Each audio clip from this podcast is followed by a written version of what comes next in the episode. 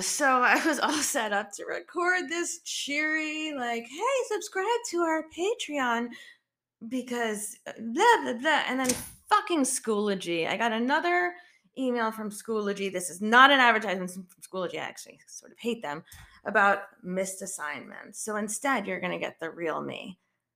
Hi. Uh, so I have a lot of exciting episodes coming out on Patreon for just $5.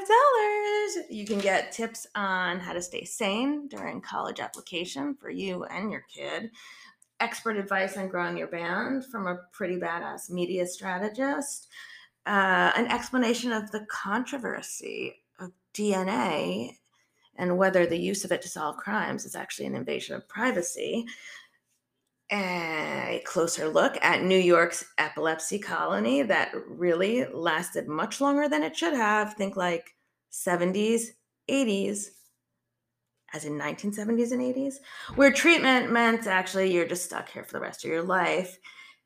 And also an early release of a two part episode where I speak to a psychologist who only learned that her husband was leading a double life when he turned up dead.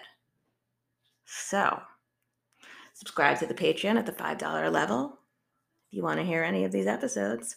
Thanks for listening. Text me if you hate Schoology as much as I do. Ugh.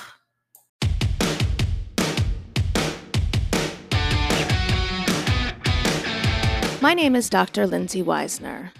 I'm a psychologist, author, a mom, and still an occasional shit show.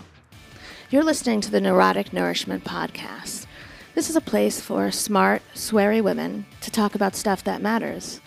Stuff that can make us uncomfortable, but stuff that helps us to learn and grow and be okay with living in that discomfort of not knowing the right thing to say or do all the time. Thanks for listening. You can also find me on Instagram at PsychShrinkMom or at Neurotic Nourishment.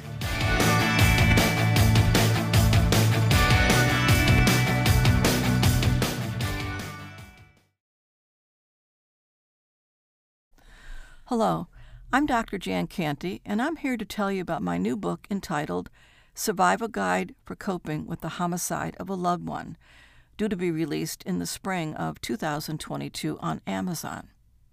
As a psychologist and homicide survivor, I understand the need for useful information, a kind of roadmap of what to do when tragedy strikes.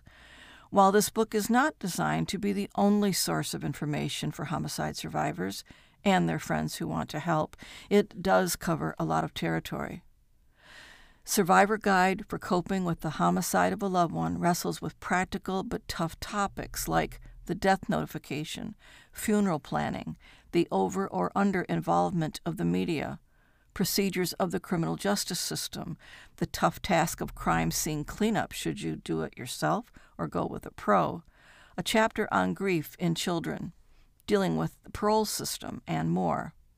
There's also several pages of resources and an extensive glossary of terms. Written in easy to understand language with space to jot down important information, this book covers the basics. Please look for updates on www.jancanty.com, won't you?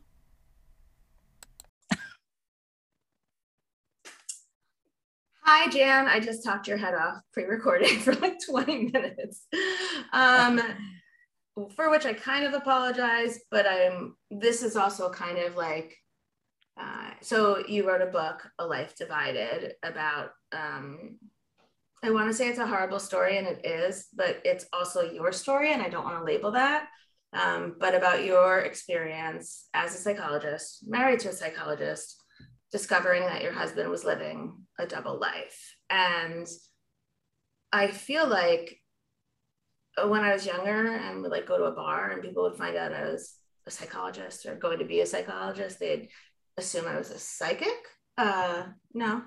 Um, but so people, you know, form these impressions of who we must be to be psychologists. And, you know, I, I can imagine either verbally or non-verbally when this first happened uh, some people might have been like well how didn't you know Oh. Is that false or true?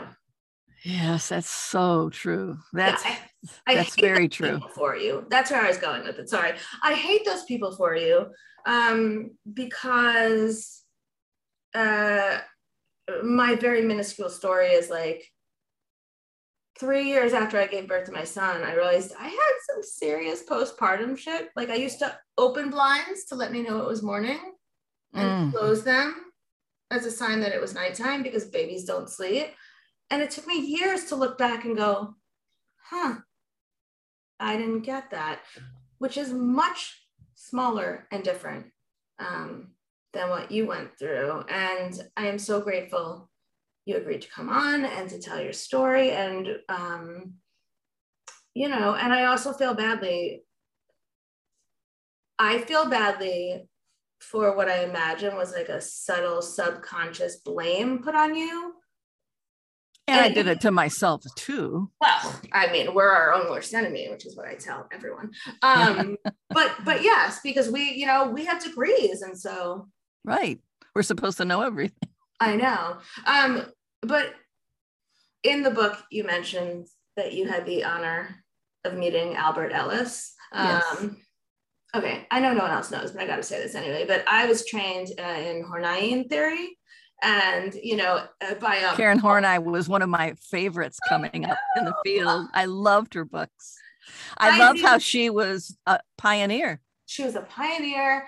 She was that ass who used to go out drinking with the boys and like you know I I love her and um technically I don't have my postdoc because I'm one class short and it's it, it's in the city and I'm in the suburbs um but uh and I don't practice that way, but I think that way. Um, mm-hmm. and so talking to you, to me, after reading all this about you, feels sort of akin to getting to meet Albert Ellis, um, not because of theory, but because of survival. Uh huh.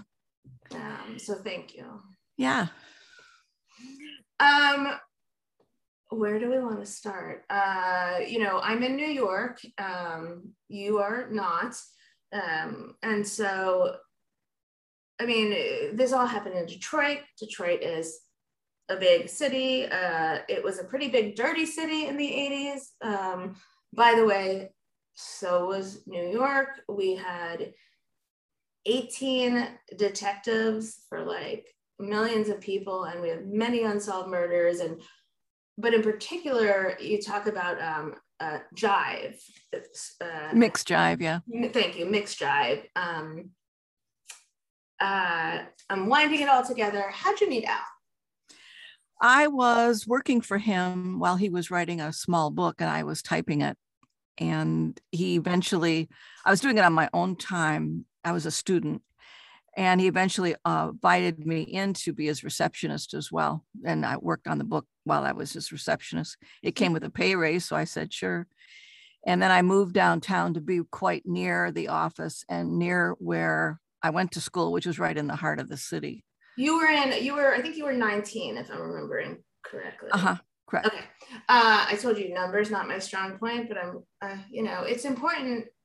It's important. Like you were 19, Al was already an established therapist. He was 18 years older than me. 18 years older, yeah.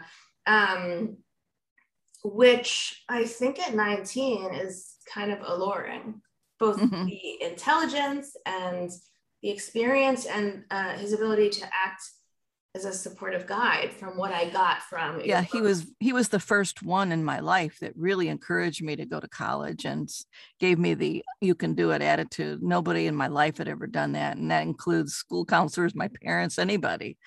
My parents were well meaning but their advice was just do what makes you happy. You don't have to go to college and they had never been. And then my school counselor, you know, you got to remember this is back in the 60s, would basically say, well, you know, why don't you be a typist? Why don't you be a nurse? Why don't you be a teacher? And I didn't want to do any of those things. Sure. So uh, sure. I was lost basically. I knew more what I did not want to do than what I did want to do when I left high school. Which is funny because you briefly ended up being a typist. You know? Yeah, I know. it is true, but I did it out of necessity. Um, and so that helped you. And so you were living in Detroit, in right in right. A, a, crappy. I hope my language doesn't bother you. Um, mm-hmm. I have kids, they know not to swear in front of daddy or teachers. So, and they whisper swears to me, so it's okay. um, uh, again, A Life Divided is the book. I'm going to stop promoting it, but I want to promote it because uh, as soon as Jan sent it to me, I was emailing her obnoxiously like every like three days, and I think I finished it in a week, maybe. Um, it's your writing is beautiful. Your Thank story you. is beautiful. I just don't want to use the word tragic, although it is. Um, so you met this man. He was, and here we get to the fine line between fact and fiction. We knew he had been married before. Right. But what he told you and what you later came to find out the truth was were two different two things. different things. Right. And it made sense if you knew his parents. I was never close with my in laws. His father called himself a psychologist. He was bachelor's trained. He worked for the police department. Back then, of course, it was it was certification. It wasn't licensure, so it was a little more squishy in terms of what you could get away with. He was a very domineering, imposing person. I never quite cared for him. Really uh, blusterly in his personality, imposing.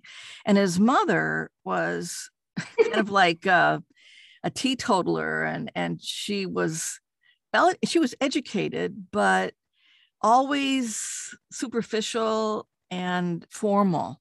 I never saw her in pants. We never would have a barbecue. It was always, you know, china and crystal and silver for dinner. And she just kept heaping food on our plates and and then sat there and watched us eat and then was disappointed no matter how much we ate. And it was just I felt like I was an interloper and I was never a member of the family. He you was their only child. It, yeah, I mean it doesn't sound like I also think only children are oof, I want to say weird, but that's awful. I just think I, I that's not true. I think when you have a child and you see the love, if you can have another child and then a companion for your child, I mean, mine are 26 months apart, and thank God they can entertain or kill each other at their own time. Mm-hmm. Um, I so just for the audience, not only did I read Jan's book, A Life Divided, I also read. Um, I had huge problems tracking it down because I don't Kindle or audiobook because I'm a visual learner. Um, but uh, there's a man named Lowell Cauffiel who was a I get the feeling he was a budding journalist, and he wrote a book called Masquerade: A True Story of Seduction, Compulsion, and Murder. And I will say the one thing that was nice combining these two was the description of Al's parents. Um, also, I am what I call a PTA whore, where I don't know how to turn down the parent teacher associations at my children's school. And so I end up getting stuck in multiple positions. And one of the most interesting, no, no, everything's interesting. Um, but I was I was really struck by also everything's awful. Um, but for you, uh, but I was really struck by the fact that uh, Al's mother was very involved in PTA and not just at a local level, but at a more. Mm-hmm. She was the uh, head of the PTA board. Right. We call that central council here. So I don't know what oh. it's called, but no, but that's what I'm saying. Like you leveled up. And so, and the great story that I read in both books about um, Al Sr. was when this man, without a degree, went and said that uh, essentially, I'm paraphrasing, you can correct me, sexual deviance were the result of neurotic mothers mm-hmm. at a mm-hmm. PTA meeting. Yeah. I have been at some PTA meetings where I have heard absurd things. Um, and I'm the first one to go, wait, what? Um, and that um, and that was back in the 50s that he said. Yeah. Um, also, oh, my husband, um, my husband's a lawyer and a psychologist, and he used to, and he's, you know, but he used to work extensively with um, with uh, you know like forensic uh, particularly sexual offenders or um, pedophiles and so when i read that i was like i have so many questions here um, it's it sounds like made up science which now we're familiar with you know mm-hmm. but um but just that family must have been It wasn't comfortable. And especially when I came from a family that was so different. I came from a boisterous family with a lot of interactions with extended family. We had a great time. We told jokes and we weren't formal at all. We got together a lot. We laughed a lot. We argued a lot. I mean, in a, in a way that was debating. That's what I mean by that. Everybody could have their own opinion and we'd laugh about it. And I mean, I was a kid growing up in this. So it was second nature to me by the time I was an adult. And to go from that to feeling like I was in a museum when I was at their house. I want to clarify. You said argued a lot. That's debating. There's a difference between that and what you witnessed in Al's house. There uh, was no dissension in his house. Everybody was on the same page. But now, also other, it sounded like there was a lot of hostility. There was it was unspoken. It was tension. Um, and so here you are. And so you meet him at 19, you start working for him, your role grows bigger, he's giving you more money. Fantastic. You need someone. I mean, no disrespect to your parents, who sound wonderful. Um, I would never go home to recover from any illness to my parents. So I, mm-hmm. you know, um, which will become relevant. But you meet someone who actually believes in you, encourages you, supports you, and and money doesn't appear to be an obstacle. It, it seems like he's got your greatest interests at heart. Mm-hmm, it did. Um, I kind of want to ask you a stupid question. Stupid only because I'm sure you've been asked before. Was there an early sign, inkling, gut of maybe this isn't the man for me? No. I didn't think so. No. Um, largely because I know you proposed to him. I did. Uh, we'd been dating for about a year. And he had just, just introduced you to Albert Ellis, if I'm remembering correctly. Yes, he had. He took me I to would New York. probably propose to him too. I'd never been to New York before, and it was a beautiful uh, weekend that we spent there. He, I felt like a queen the way I was treated, and it was the first time I'd ever flown uh, we stayed at the Plaza Hotel. Beautiful, yeah. And it was just a whole nother life that I'd ever only, it was like something you'd see in a movie set. I'd never experienced anything like that. And he believed in me, and that made a huge impression on me. He was my backer, and he did. He, he that was genuine. He really felt strongly I could and I should succeed in graduate school. But I think the thing he did not count on was that I would go on to get a PhD and then go on to get a postdoctoral fellowship and then go on to disagree with him in the way he approached cases.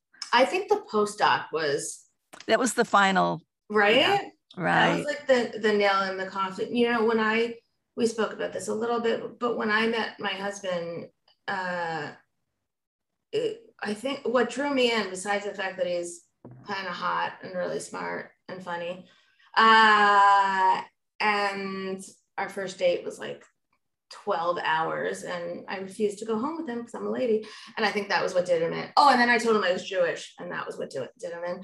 Um, but uh, P.S. Uh, he's one of four and I'm the only actual Jew. So I win.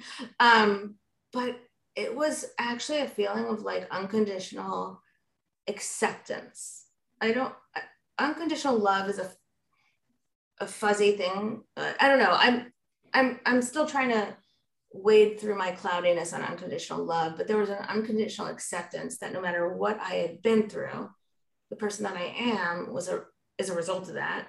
And moving forward, he would support me in being anything that I wanted to be. Mm-hmm. Um, and I told you before we started, that's sort of how I definitely found myself relating at various times. But I did not throw the book at him or accuse him of anything, which I think I deserve credit for.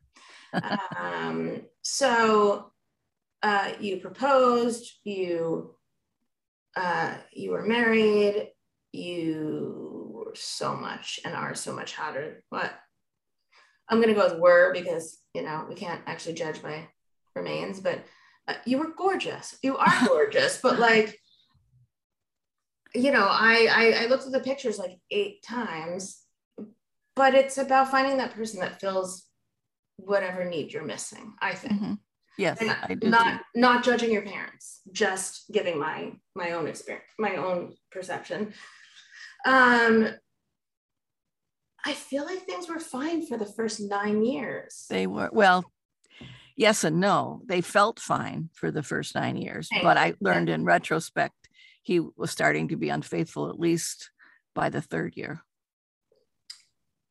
Tell me about that because I, I think I'm blanking. Um, When I had to, it's kind of getting ahead of ourselves, but when I had to go ID his body at the morgue, Detective Landeros told me that they knew it was him because they had previous uh, fingerprints on him from an earlier arrest with a prostitute, right, dating back to what would have been our third year of marriage. I need you to help explain um, uh, the the Detroit scene, the prostitutes, the um, you know, I mean, there was a Chinese restaurant nearby where out. What is it called? Chung's. I could have made that up, so thank you. Um, uh, and you hated when he went there because it was a dangerous location, but you know, it was quote unquote the best It was. Chinese food. It- listen, there are two restaurants people go to in my neighborhood and they claim they're the best. And frankly, they're mediocre. It's just that everyone goes there. So I might go to Chung's if it was, except I don't like Chinese food. But, um, but if we look back, obviously, and you know this from working with patients and and probably obsessing over your own, you know, history. If we look back, things were so much easier to see. Yes, true. Uh, so later you found out that it was that third year of marriage when he first uh, stepped, no, when he first got caught for stepping out. Right. We don't know how soon it started. Okay. I, I didn't know. I didn't know if you did. Um, what, what, is there something that, is there like a correlation between something that was happening to you during that third year? Oh, let me see. Where was I? At that point in time, I would have been starting my master's degree, So maybe. maybe. I- I'm maybeing with you. I mean, Yeah. I feel like we're two two shrinks just trying to dissect possibilities. I had, you know, there's question. One of the things I have had to accept is that there are many questions I'll never know the answer to because mm. he's not here to ask. And data is hard to come by. This is back before the internet when this all unfolded. His mother was certainly no source of accurate information. I know. What is her name Yeah. again? I forget. Gladys, Gladys. Yes. Gladys Canty. I just, I think I voluntarily forgot because. Yeah. Um. she she she was not easy to be with i mean although she's one of these individuals that from the outside looking in people would have been envious oh she's a great person and she was well educated she was uh, gracious she was interested in my education those are all pluses Yeah. but but I, I found it effortful to be with her because it everything was so formal all the time and I I didn't want to disappoint her. I didn't want to overstep my bounds. I never called her mother. I, I never because she's not a mother to me. My mom's a mother to me, and she wasn't like my mom. My mom was wonderful. Um, so was my dad. I was lucky that way. Um. At my baby shower, uh, you know, when you're opening gifts or whatever, I opened a gift and it was chocolates. I'm not a big chocolate fan. White chocolate, fine, just don't like. Uh, and then it said "Love, Mom and Dad," and I was totally confused because this was not my parents' illegible handwriting. Um, I and it turned out at this exact public moment, my my in-laws had chosen to go by mom and dad and never again.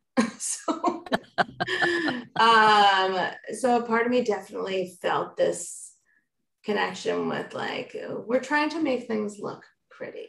Right, right. and The window display family.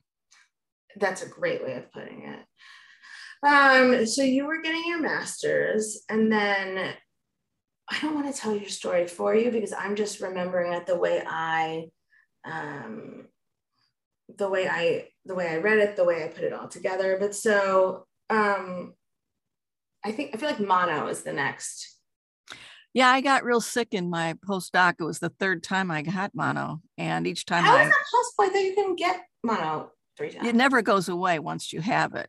Once you have it, you have it, okay. and it's just a matter of if your immune system gets weak enough, it pops back up. And it was. I mean, I was stressed out. I was in my postdoc. I was commuting. I was. It was a tough population I worked with. It was the inner city of Detroit. I was working in a medical center alongside physicians, training them part time in their bedside manner, as well as seeing patients myself. So there was a lot going on, and I just couldn't get past it this time. I was sicker all the time from it. And my physician finally said, Look, either you go to the hospital or you go visit your parents in the desert because they lived in Phoenix. And right, which is crazy that there's an option B. I mean, I know. I thought, well, I'm not going to the hospital. Hell no. So I flew out. He got me a first class ticket and I flew out there and they took care of me. And that was the only time I, I felt that regressed as an adult when I got off the flight. They were like, I was just a, a pile. And they put me to bed and let me moan for a few days. I had such a bad sore throat and so on. And and after being there 10 days, I started to bounce out of it and got my, my, my appetite back, got my energy back. And this was around Christmas time. And eventually said, I'm ready to go back home. I had an open ended ticket so I could go whenever I wanted. But I also was in my postdoc and I didn't want the hours to be just added on to the end. I mean, I know. uh, you know, the meter was ticking, right? So I wanted to get back as soon as I was physically able to do it, even though it was wonderful being in 60 degree temperature in the middle of winter. I didn't mind that a bit. Uh, but in my absence is when his, it was his birthday uh, at that point, and his mother gave him $500. It was And his it was his 50th. 50th right. birthday. And she said to him, You're a big boy now. And she gave him $500 for his 50th birthday. I mean, I feel like as like fans of analytic psychotherapy, we could look into that. I know. I know. I mean, I'm I'm we don't have to because half of my listeners will not understand that. But um but I just want you to know that uh, that was seen. Like I saw that and I Well, Like- that and when she directed, we we sleep in the not master bedroom in our house. I thought that was weird. right, what was behind that? She just wanted to keep him. It was kind of a parallel, I think, stepping backwards. She wanted to keep him infantilized in the same way he did me. Um, and that's probably where he learned it from. He was also an only child, and she called him either Buster, Buster or Bus, Bus which I don't know which is worse. after Buster Brown. I know. no, I, I I got that reference. Uh, but but but still, did he look like Buster? Brown? Not at all, but she Oh. wanted him to. When he was a child, she dressed him like that and grew his hair to his shoulders like that. Yeah, my almost 13 year old doesn't care what he wears. He like my son, my husband has to be like, you wore a gray shirt two days in a row, a row. And I'm like, I don't, I don't give a, you know, like, whereas my daughter has definite fashion and opinions. Mhm. Um, but uh, but it is it is weird, and as as described in the I don't say weird, it doesn't sound constructive. And as described in your book, it's like he had to fit into this role. He doesn't seem to have a lot of experience among he doesn't have a lot of interaction among children and I don't want to overstep, but like uh, as we're talking now, I'm wondering if it ever occurred to you that maybe there was some sort of, I don't want to say abuse, but like near abuse or like adult to child inappropriateness. In his on- family, you mean? yes, like uh, with him as the victim, based on how he interacted with people as needing to be the the I think what it was is he was always trying to prove himself. They sabotaged him, they put him down. His father, I did not ever hear this, but his father was Uh, had been known to berate him at his father's work setting if he showed up and I don't know what it was all mm-hmm. about. It was before I even knew him. So it's, I think he walked a fine line of always trying to please, always trying to be better than he thought he was. And you know, there's that when you grow up feeling like a phony, you're always trying to prove yourself. And I think that was a lot of what was going on with him. Okay, but what are your feelings about imposter syndrome? Because I hate that word. I also uh, hate the word triggered, but that's because how do you deal with PTSD? You, you know, right. You relive it. Um, uh, but so you can have a different opinion than mine. I'm not going to insult you. um, but I, I, imposter syndrome, I feel like is self-esteem that we all struggle with. But in this specific case, I can see there being like room for that to be the issue.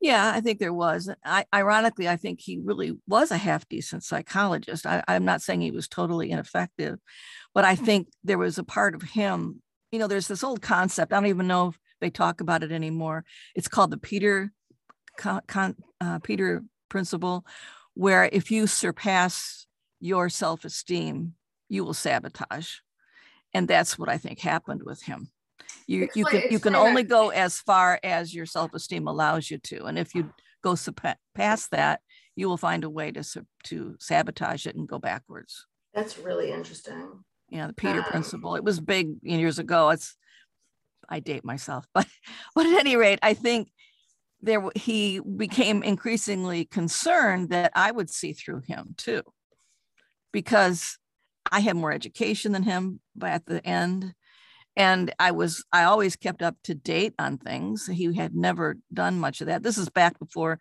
ceus were required so he'd, he'd fallen behind and he wasn't keeping up with continuing education. I was and and i would i would challenge him in a nice way but i'd say well what about neural in, neural linguistic data or what about neuroplasticity? And he'd be looking like i don't believe in that. And i'm like uh, do you know that new york just instituted ceus like, no. Yeah, I've been. I. I thought that was a long time ago. I graduated in two thousand.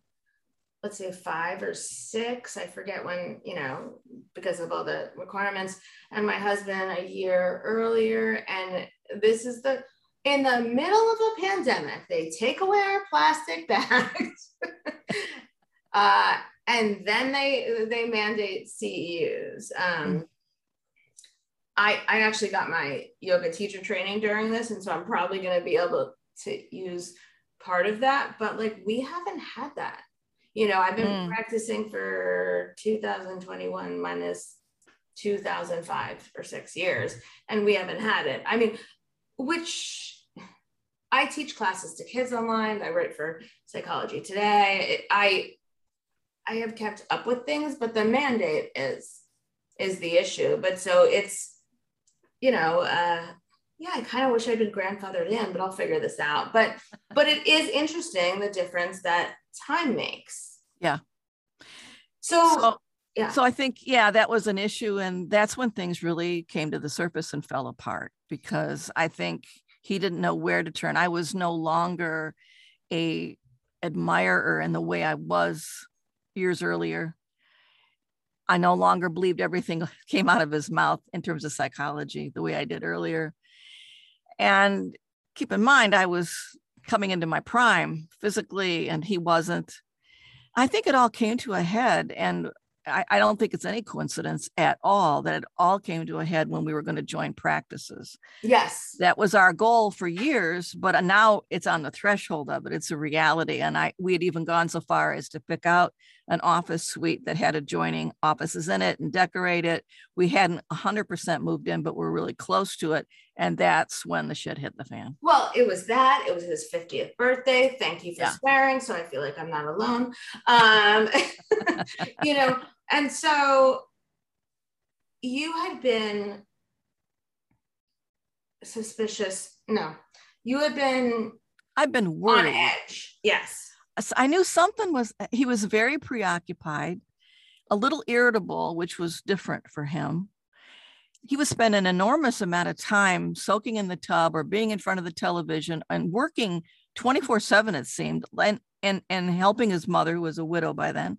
So that I had felt like I almost needed to make an appointment to see him, that I needed a control tower to keep track of his schedule. Well, yeah, iPhones, too bad, but you know. Yeah. So it was, I felt squeezed out. I never suspected what truly was happening, but I just thought maybe it's his health, you know, maybe but, but he's not feeling also, well. Which would make sense um, because of the age difference and what we think it. You were 32? Yeah. See that? Maybe I can use numbers. Um, you were 32, he was 50 also. I should have remembered that.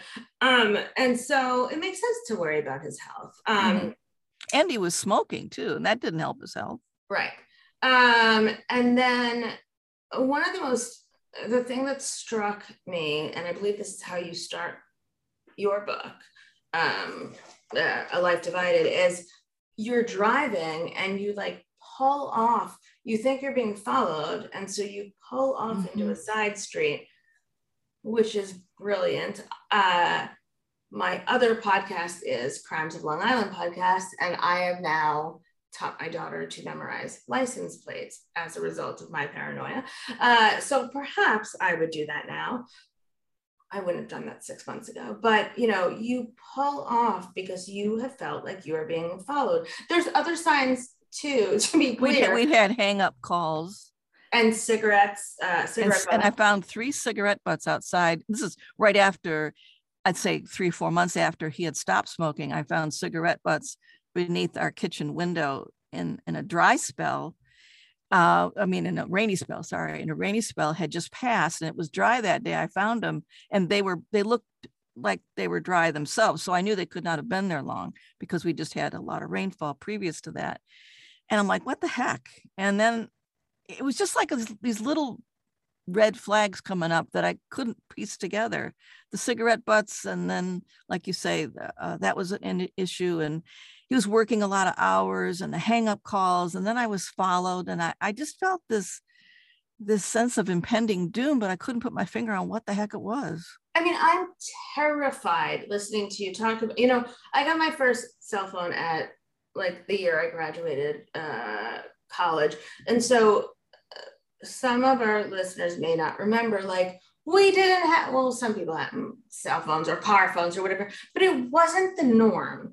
And so if you're driving and something goes wrong, you're left to your own. Yes. Yes. My we did not have cell phones then at all. They were not no, even on the My horizon. children don't understand maps. They kind of do. But like, they're like, imagine having to read a map while you're driving. I was like, it was tough. Or, yeah. uh, you know, having to print out I had Google Maps, you know, like having to print that out so you could follow it. Um, but your your quick reaction was, you know, to figuring out what to do uh, was impressive. And then I also just it just occurred to me, the more danger, the more enmeshed he's getting himself in this dangerous life, this dangerous world. Suddenly he quits cigarettes. Mm-hmm. I know. Let's ramp up the tension, right? I mean, well, I've been bugging him to do it. I had been. Well, I guess since he's seeing prostitutes, he can give you the cigarette. Yeah. um, I want to go back to the uh, the jive, the street drive, street mixed jive.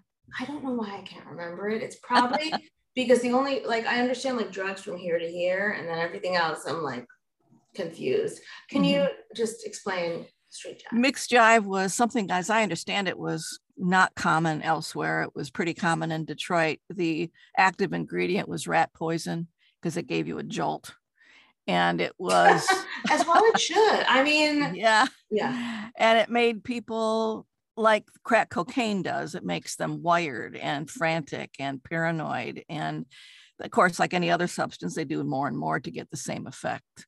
But uh, the people that Al was hanging out with were not strictly drawn to mixed jive. They would do heroin, crack cocaine, whatever was available, quaaludes, you name it. And he would supply them with it. Yeah, it's interesting. Um, I have anxiety. I was diagnosed with adult ADHD. None of this is a secret. I'm perfectly proud of you know the person I've become. The idea of doing anything that made me more on makes me more on edge feels awful to me.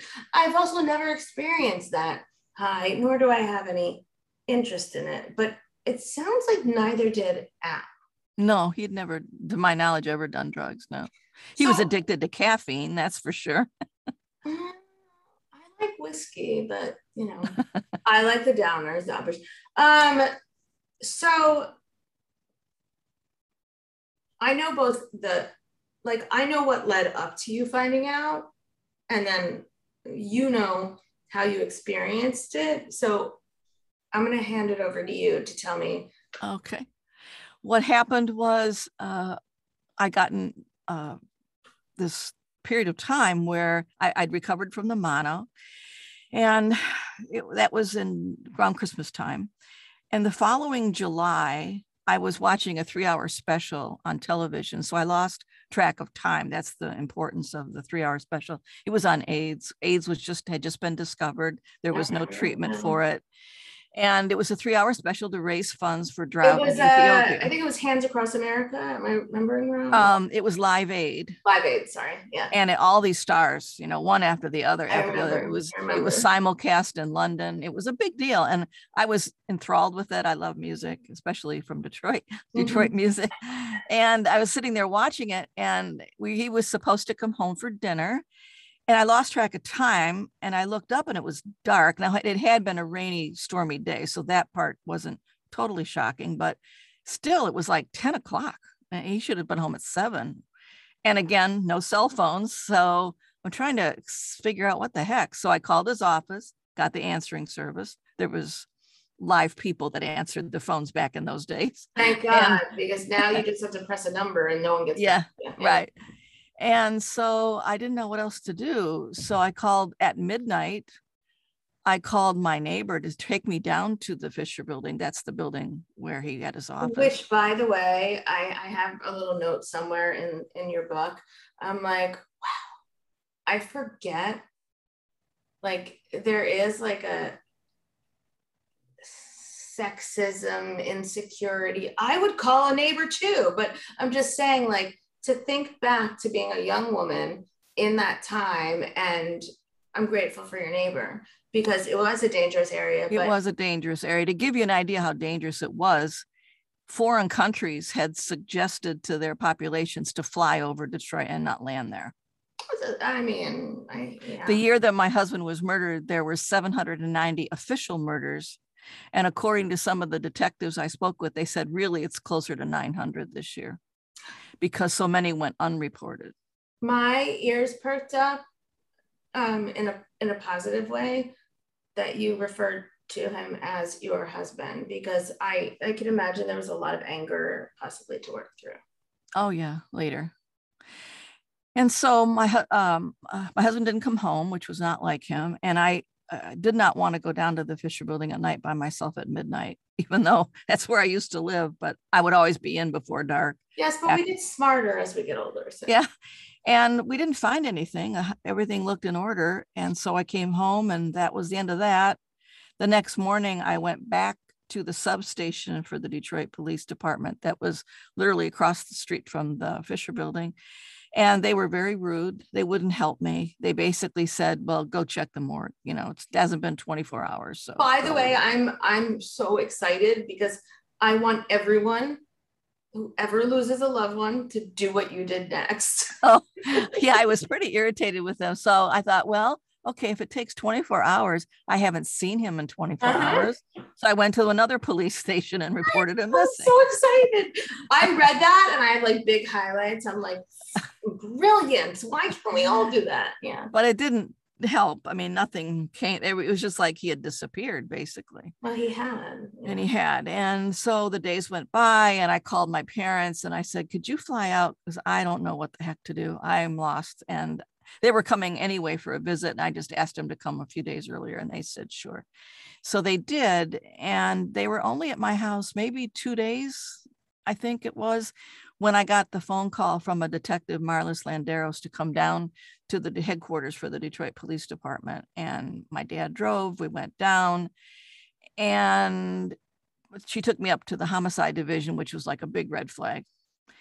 I went in, I spoke with her briefly, and then she took me into the room to see Inspector Gil Hill, who, by the way, was just finishing his, he had just finished his acting debut with Eddie Murphy in Beverly Hills Cop One. He was Inspector Todd, and and he's a lot like that figure in the movie. Very... I, you know, I I meant to. Um, I will, in fact, watch it. It's it's like a childhood, you know, memory. But um, but I also have to say, I love the way you describe and understand the people who were there to help you, guide you, steer you, and not always tell you what you wanted to hear.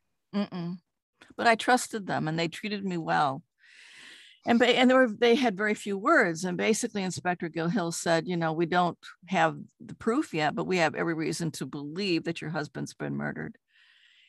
And we don't have a body. If we did, we could do something more, but I wouldn't have you down here if I wasn't pretty sure. And oh, by the way, you should go home and check your finances because your husband's been spotted giving out lots and lots of cash for months down in the Cass Corridor, which is like the red light district of Detroit. Now, wait, I'm sorry, I'm interrupting, but we're had you I can't remember which I read it in, but like uh, uh, I, I feel like they asked if you had been having financial difficulties. And I said, I, I don't know. I said he would never let me touch the money. I mean, I, yeah. I when when I was in school and he was handling all the bills, I didn't have any income. I was glad to let him do it. But as I finished and I was about to join his practice and have my own alongside, I wanted more involvement. And he just kept finding one excuse after another not to do that. Like, oh, and we'll I get to it. We'll get to that. You know, that maybe someday that's a good idea. And I'm like, no, not not someday. And like when I paid the rent, he had me make the check out to him and he turned it into the Fisher building. And, and I said, way, no, yeah, I yeah. want to write my own check from my own office and turn it into the leasing agent. What? No. Um, and I don't fault you for that. My uh, because of my age, our age difference, or my laziness, or my spoiledness, or whatever it was. Like my husband has always been in, in charge of bills, and then I realized oh, I can't order another movie because he forgot to pay the bill, or Sprint will call me or whatnot. So I think that's a learning and growing experience when you start with an older man. And it seems like, thank God, one less thing I have to handle while I'm trying to. That's right. That's how it felt out. at the time. Right. Yeah. I mean, I was driving long distance to commute, and you know how grad school is. It's demanding of yeah. every minute of your waking day. And so I was glad to have one less thing. I was trying to take care of this 3,900 square foot house, which is another whole project, which I didn't want anything to do with. But mm-hmm. it was a beautiful house. But I thought, why do we have six bedrooms? There's two of us. Which is an excellent question. For, stupid. Yeah. But he had to have it. So I'm like, well, it's your money. If that's what you want, fine. Right. But also, he didn't really want kids for what? No. No. And I was neutral on it at the time. I was. I was okay with that because I thought I'm not going to be like a lot of women I saw and try to do both. I yeah. thought uh, that's just too much. It, it is. It is. Yeah. I want to wait and do it in order. I want to have, I want to travel the world. I want to have my doctorate. I want to be financially secure. And then maybe then. but I waited too long and actually ended up not being able to have children. But that was another whole story. So anyway, um, yeah, so that I was watching Live Aid and he didn't come home. And Jim Saris took me down there. Nothing came of it, reported him missing. Nothing came of that. My parents flew in. We went down to the Detroit headquarters, had that brief meeting with Gil Hill, and he sent me home. And I did look into my finances and I'm like, holy crap. Not only was I broke, we were 30,000 in debt in 1985 dollars which, which is I, closer. I, I, should have done the math, but yeah. Yeah, it's it's inflation is staggering how much that money comes to. So we wait, and then the media descends, which is a whole nother nightmare because they were exceedingly rude and intrusive and invasive you, and insensitive. Did you find out? So I, I tried to like reading both books, and I also was like stalked on the internet I'm curious as to how much did you find out about his death from the media or from the police? No, from the police. Okay, I'm I'm actually really grateful for that. Yeah, me too. Because a week went by and then Detective Marlis Landeros called again and asked us to come back. And by the way, I have to say something about her. She was instrumental in keeping my head together. she was an amazing woman. She was the first woman of color in any authority in the police department, which is still a struggle. I recently had a discussion with a man about that. He said his daughter's a captain in the police department and she's still struggling with it. So that's not gone away. And I just immediately liked her. She was professional. She was sensitive to me. She was decisive. She knew when not to talk, when I could not take in another piece of information. And I felt like I could trust her that she knew what she was doing. And so she called us back down. We went back down, and Inspector Gil Hill said, basically, uh, your husband's in the morgue, or at least parts of him are, and we want you to identify him. I mean, he was a man of very few words. My my my, I just had to like relax my shoulders because I know what's coming, and I'm, I'm, I'm in pain, anxiety, trauma for you, and uh, not in like a demeaning way. I'm just, mm-hmm. I just want you to know how much your words, I feel like I can feel it cringing up. So, and Detective Landeros offered to drive us. It was only a few blocks. And I said, okay. And my dad offered to do it for me. and she said, no, that, that legally that's not going to happen because we need her to testify in court what she's seen. Okay. And so she has to see it and she tried to describe what I was going to see before I went in, so I'd have a little bit of preparation. It smelled god awful in the morgue. This was in July. This is an old morgue. This was built in the 20s. And uh, from talking with coroners today, there was not the equipment that they need today to keep fumes out. It reeked in there. It was dark. It was echoey. I remember that. And when she came for me to go to inside this area, I could not get up. I, it wasn't that I was willing; it was I could not. It my I felt like I, my legs had turned to iron, like they were weighted down. And my dad picked me up under one arm, and she'd picked me up under the other arm, and I just felt like a marionette going into the viewing booth. And they had his head there basically, and he had mm. been buried for over about eight days in a bog that he had been buried, eh, his identifiable body parts had been buried in northern Michigan in Petoskey on the property of the University of Michigan Biological Station, which is a research facility set aside to study mosquitoes and other de- uh, decay by having animals deposited there that are roadkill. So it's a perfect camouflage to. it, it is, which seems very intellectual for for these people which which we'll get to in in part two these people but i don't know if they lucked out or just someone rubbed together two brain cells i, I don't think they were stupid. I think they were drug crazy. And i ah. think that petoskey was the area where the informant lived so he knew the area. So they um, that's where he was taken to. And what happened was the man who helped bury his identifiable body parts turned state's evidence, and Al's unidentifiable body parts were just thrown on the freeway. And that man was uh, Frank. Frank McMaster. Thank you. Um, so, and so you identified him. Yes. And then you had to go home. Yeah. And the media was waiting outside the morgue and they followed me home and it, every turn i made they were there and they would call and then i started getting phone calls from like oprah and other shows and i did not want to speak with any of them. So once my dad was there i said would you take charge of the phone in the front door? And my mom took charge of the laundry and the cooking and i was handling everything else. There was so many complications. I had no time to do anything but try to put out fires. There was financial worries. Did you keep working?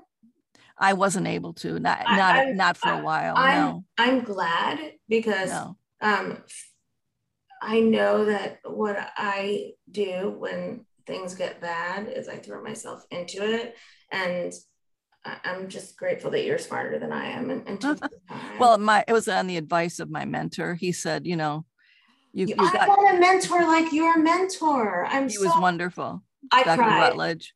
He's wonderful. Yeah, wonderful. I cried. Um, because he does end up passing and and you described it in the book and i actually cried out of both your loss and also wanting a mentor of my yeah, own he was an amazing guy um i want to stop us uh here because it seems like a good halfway point because we haven't even gotten to the prostitutes no. that should be like a tagline um so uh listeners if you do want to hear the rest of it please subscribe to my Patreon feed. Uh, it's really worth listening to.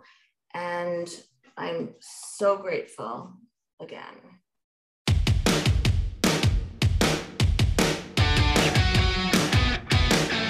My name is Dr. Lindsay Weisner. I'm a psychologist, author, a mom, and still an occasional shit show. You're listening to the Neurotic Nourishment Podcast. This is a place for smart, sweary women to talk about stuff that matters, stuff that can make us uncomfortable, but stuff that helps us to learn and grow and be okay with living in that discomfort of not knowing the right thing to say or do all the time. Thanks for listening. You can also find me on Instagram at PsychShrinkMom or at Neurotic Nourishment.